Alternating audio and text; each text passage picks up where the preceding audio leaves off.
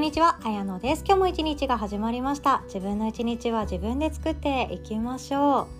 今日はですね、自分の人生をもっと楽にする考え方、自分の子供にやらせたくない生き方は自分にやらせちゃダメだよねっていうお話です。えっとですね、これはよく私もセミナーの中でも伝えさせていただいたりあとは鑑定とかカウンセリングの中でよくですねこの問いを問わせていただいたりもするんですよね。でこのことを考えていくと自分自身もあ今やってることってやっちゃダメなことだったとか今やってることって自分の人生トータル的には間違った方向に行こうとしていたよねっていうふうに気づけることができますので今日はそんなお話です。もし自分のこの毎日ですよね。毎日毎日同じような一日がやってきている方もいらっしゃるかもしれないんですが毎日毎日の中で少し不安があったりこのままじゃいけない気がするなでもどうしたらいいだろうっていうことを考えたり気づき始めた方は是非ともですねもう一歩今日の話を聞いて自分の中で考えていただけたらなと考えております。とその前にお知らせをさせてください。この夏はですね繊細だったり自分迷子だけれども何かチャレンジしたいなとか自分の生き方働き方っていうものを変えていきたいなって思ってる方を応援したくてですね無料のワークショップをいろいろと用意させていただいております。先週の土曜日もご参加くださりありがとうございました。で今日火曜日の夜8時からなんですけれども好きなことで収入を得る方法2023年からの働き方改革ということで本業とは別に副業は自分の幸福感とか自分が楽しい仕事で本業よりも稼いでみませんかっていう提案であったり専業主婦をされている方とか今メインのお仕事を明確に絞っていない方についてはこれからどんな仕事をやっていこうかなという作戦会議のお手伝いもできたらなと考えておりますのでぜひご参加ください。で今日の火曜日の夜8時が都合が悪いっていう方のためにですね他にも別日を設けておりますのでチェックしててください。この音声の概要欄の URL リンクからチェックできます。ワークショップ一覧というところですね。そこにいろいろと載っておりますので是非ともご予約ください。お会いできるの楽しみにしております。で私自身ヨガの先生のくせになんでそんな副業とか仕事とか稼ぐっていう言葉使ってんのよってよく怪しいねこの人みたいな感じで 思われているかなと思いますのでそのお話をさせていただきます。で私はですねウェルビングヨガっていうものを自分の基軸にしておりまして私たちはいつか死ぬんですよね。いつか死ぬんですよ。いつか肉体を手放してこの世から去っていくわけなんですよね。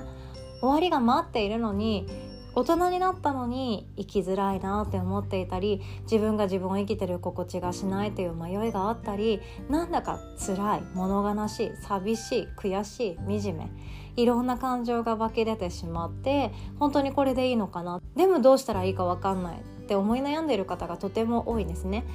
でこんなことを言ってる私も全然偉そうに言えなくって、まあ、数年前の私は自分のことをそんなに価値のない人間だなって思ってましたし自分らしさを生かした生き方がしたいし稼ぎ方がしたいけど何したらいいか分かんないっていう迷子状態だったんですよね。そんな自分を成仏させたくってこういうことをやってるっていうことも一つあります。でそう幸福学の話に戻りましょう。幸福学覚えていますか？WHO が定義している幸福っていうものウェルビーイングですね。生き方があって。5本の柱があるんでしたよね。まずは心と体が健康であるっていうフィジカルの面の幸福。そして人間関係職場の人間関係とか友達とかそうですよね。友達がたくさんいるイエーイっていう幸福ではなくて自分の友達が1人や2人しかいないけれどもその人たちと親密で良好で深い関係があるよねっていうその親友がいるっていうような感じですよね。職場においてもこの人だったら私はあの自分のダメなところ見せてもいいなとか自分の本音で喋ってもいいなっていう頼れる同僚とかあとは先輩がいるっていうような状況。これが人間関係ソーシャルのウェルビーイングです。でそしてそれと似ているのが地域コミュニティのウェルビーイングがあるっていうこと。地域に根ざしていて自分が住む町で自分が存在していいんだよねって実感ができたり自分が住んでいる地域とのつながりを感じられるっていうこと。これもめちゃくちゃ幸福ですよね。そしてファイナンシャルのウェルビーイング。これはお金です。お金に困らないっていうことですね。お金にいつも追いかけられていないとかお金に拘束されていないとかお金に縛られていないお金の奴隷になっていないということも大事ですし今月やっている仕事っていうのがお金だけのためだったり自分の人生がお金だけのためになっている場合ってちょっとこのファイナンシャルのウェルビングが辛くなったりしちゃうということですね。あとは自分で自由自在にお金をコントロールできたり資産投資ができるっていうような状態ですよね。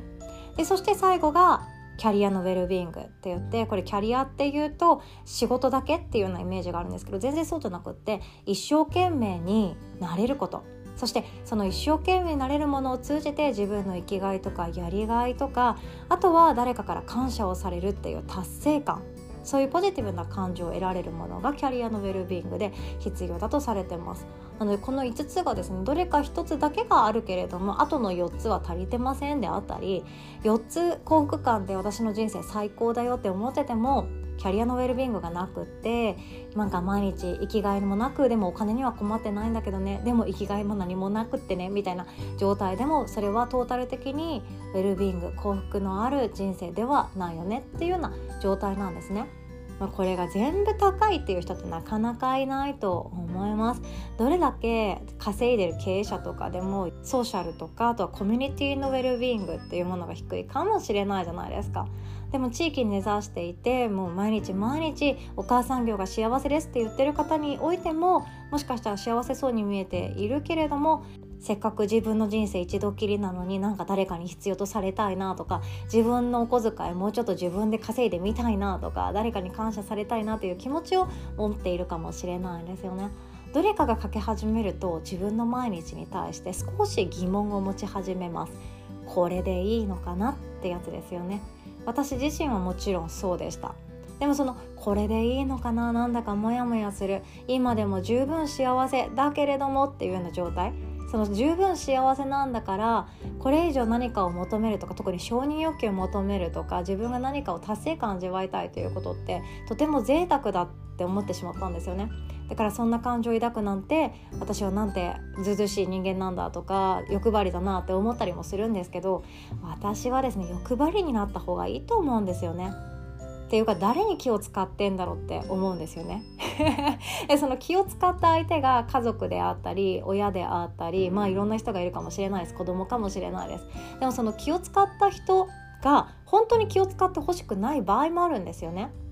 今日の本題とも通ずるところがあるんですけど例えば自分の子供に気を使ってお母さんらしくしなきゃいけないからなんかママはビジネスするのちょっと良くないよね。あなたがもっと大きくなってから落ち着いてからやろうかなっていうような感情の場合ってお子さんに気を使ってるわけじゃないですか。子供に対して気を使ってますよね。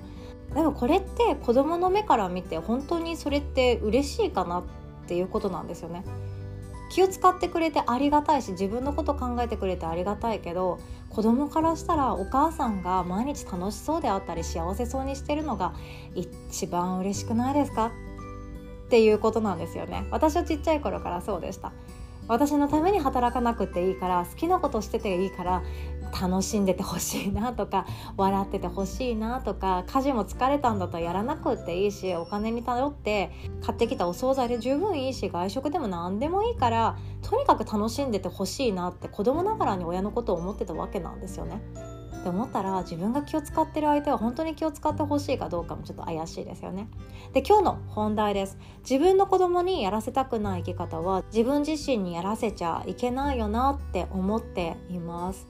で私のところに来てくださる方はとても優しくて真面目な方が多いです。で周りの目を気にして職場とかでも周りの人に気を使ったりあとは自分が仕事辞めたいと思っていても今辞めてしまったら穴を開けてしまって周りの人たちが困っちゃうから辞められないんですっていうもう優しくて優しくって素敵な方が来てくださるんですよね。本当にすごいなって思います。気の利くっていう素晴らしい方ですね。でもそういう素敵で優しくって周りのことを気にかけてあげられる人ほど自分のことをすべきだっ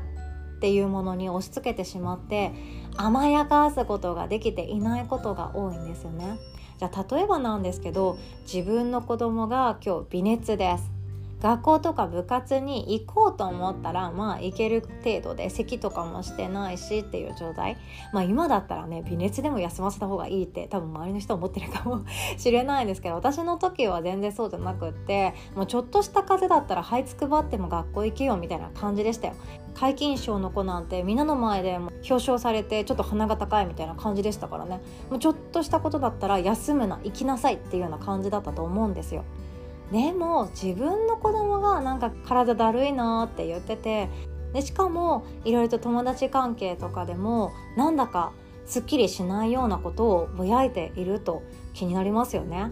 で心とか体が今疲れていてでも私はやらなきゃいけないやるべきなんだ行かなきゃいけないって言いながらいや行った方がいいよねでもなんか本当に辛いんだよねクラクラする考えただけでみたいなこと言ってたらうーんじゃあ今日はちょっとママから先生に電話しとこうかなみたいな感じでゆっくり休んでいいよって言ってあげたくなりません？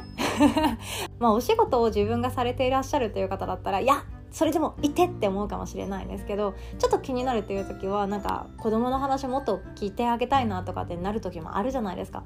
で想像してみてくださいもっともっと自分の子供が大きくなってまだ自分の子供を産んでませんっていう方はですね想像してみてください。まあ、自分の子供がいたとしてその子が大きくなって、まあ、234歳で社会人として今会社に就職してます。で毎日毎日朝7時ぐらいから出勤して帰りも10時とか11時で遅くってろくなもん食べてません。栄養なんてビダインゼリーでバランスとってますみたいな。そんで睡眠も足りてないし友達とも全然遊べてなくって休みの日は泥のように寝てます。でも行かなきゃいけないやらなきゃいけない。私をやめられないっていう状況。そんな働き方してるなんて知らなかったみたいな感じ。で子供がたまたま連休で実家に帰ってきてくれた時に話を聞いていくとなんとそんな働き方してるって思ったらなんかちょっと心配になりません？心配になりません？だってそんな激務的な働き方をしていてまともに食べてもなくってもう明らかに健康を害していくじゃん。いつか病気になるよみたいな。だとぼーっとしていてなんかこけたりして事故に巻き込まれたりしてなんか危ないことにならない？みたいな。もうそれよりもなんか素敵な人と結婚してもっともっと穏やかに暮らしていいんだよみたいな。でも子供に言っても「いやいや私が抜けたら大変でさ」とか「私今辞められないんだよだって会社めっちゃ大変でさ忙しいんだよ」って言ってる。ちょっと心配になりません？ちょっと心配になりますよね。自分の子供だったらなんならいやなんかお母さん頑張るからちょっとやめてさ休みなよって言うかもしれないですよね。そんな健康を害して自分の心をお人形さんみたいにピエロみたいにしてまで仕事ってそこまでするものじゃないんじゃないって自分の子供だったら言いたくなりますよね。でもこれ自分の子供だったら言いたくなるかもしれないですよ。健康より大事なものないよとか命より大事なものないよとかあなたの心と体より大事なものなんて何もないからもっと違う生き方やってもいいんだよって自分の子供だったら言ってあげられるんだけれども自分自身に対して言えない人がとっても多いんですよ。言えないこといっぱいありません？やらなきゃいけないことすべきこと生活のために稼いでるのであればやめられないって思っている。誰かに迷惑をかけるくらいだったら休めないって思ってる。それって本当にそれでいいのかなって思うんですよ。自分の子供だったら言ってあげられること。それは自分自身にも言ってあげたら自分がめちゃくちゃ喜ぶんじゃないかなって思うんですよ。自分の子供だったら命より大事なものないよって健康より大事なものないよってそんな心を硬直させてまで行く場所なんてないんだよって言ってあげたいじゃないですか。だって私たちは幸せを感じるためそして誰かを幸せにするために生きてきてるのになんでそんなに自分のことを痛めつけてまで頑張らなきゃいけないんだろうってふと思うことってあるかもしれないですよね。でもそれって自分の子供だったら早々と気づけるんですよ。いやそんなことそこまでしなくていいよとかいやもうちょっとそれ働きすぎだってとかそんなに働いてでもそのお給料なんでしょ？やめちゃいなよって自分の子供だったら多分私言うんですよね。うちの子真面目だから多分やめないだろうなって思うんですけど多分私は言うと思います。心とか体を害してまでやることってないって思います。そんなに欲しいお金があるなら私がいくらでも稼いであげるし私がいくらでも稼ぎ方教えてあげるし私がいくらでも必要なお金全然あげるよみたいな感じ。でいつか返してねみたいな。ママがおばあちゃんになって膝痛いとかなんかもう車乗れませんっていう時にどうにかしてくれたらそれでいいからさとかなんか言っちゃうかもしれないですよね。でも自分のことは自分に言えないんですよ。休めない。やめられない。昨日と同じ今日やらなきゃいけない。それは自分に対して本当に大切にしていることなのかっていうところですよね。自分の人生を大切にできる人は人の人生も大切にできます。自分の心を大事にできる人は周りの人の心とか考え方生き方も尊重することができます。そっちが良くないですか？自分の一度きりの人生楽しんでいきましょう。今日も最後までお聴きくださりいつも本当にありがとうございます。お互い素敵な一日を作っていきましょう。おしまい。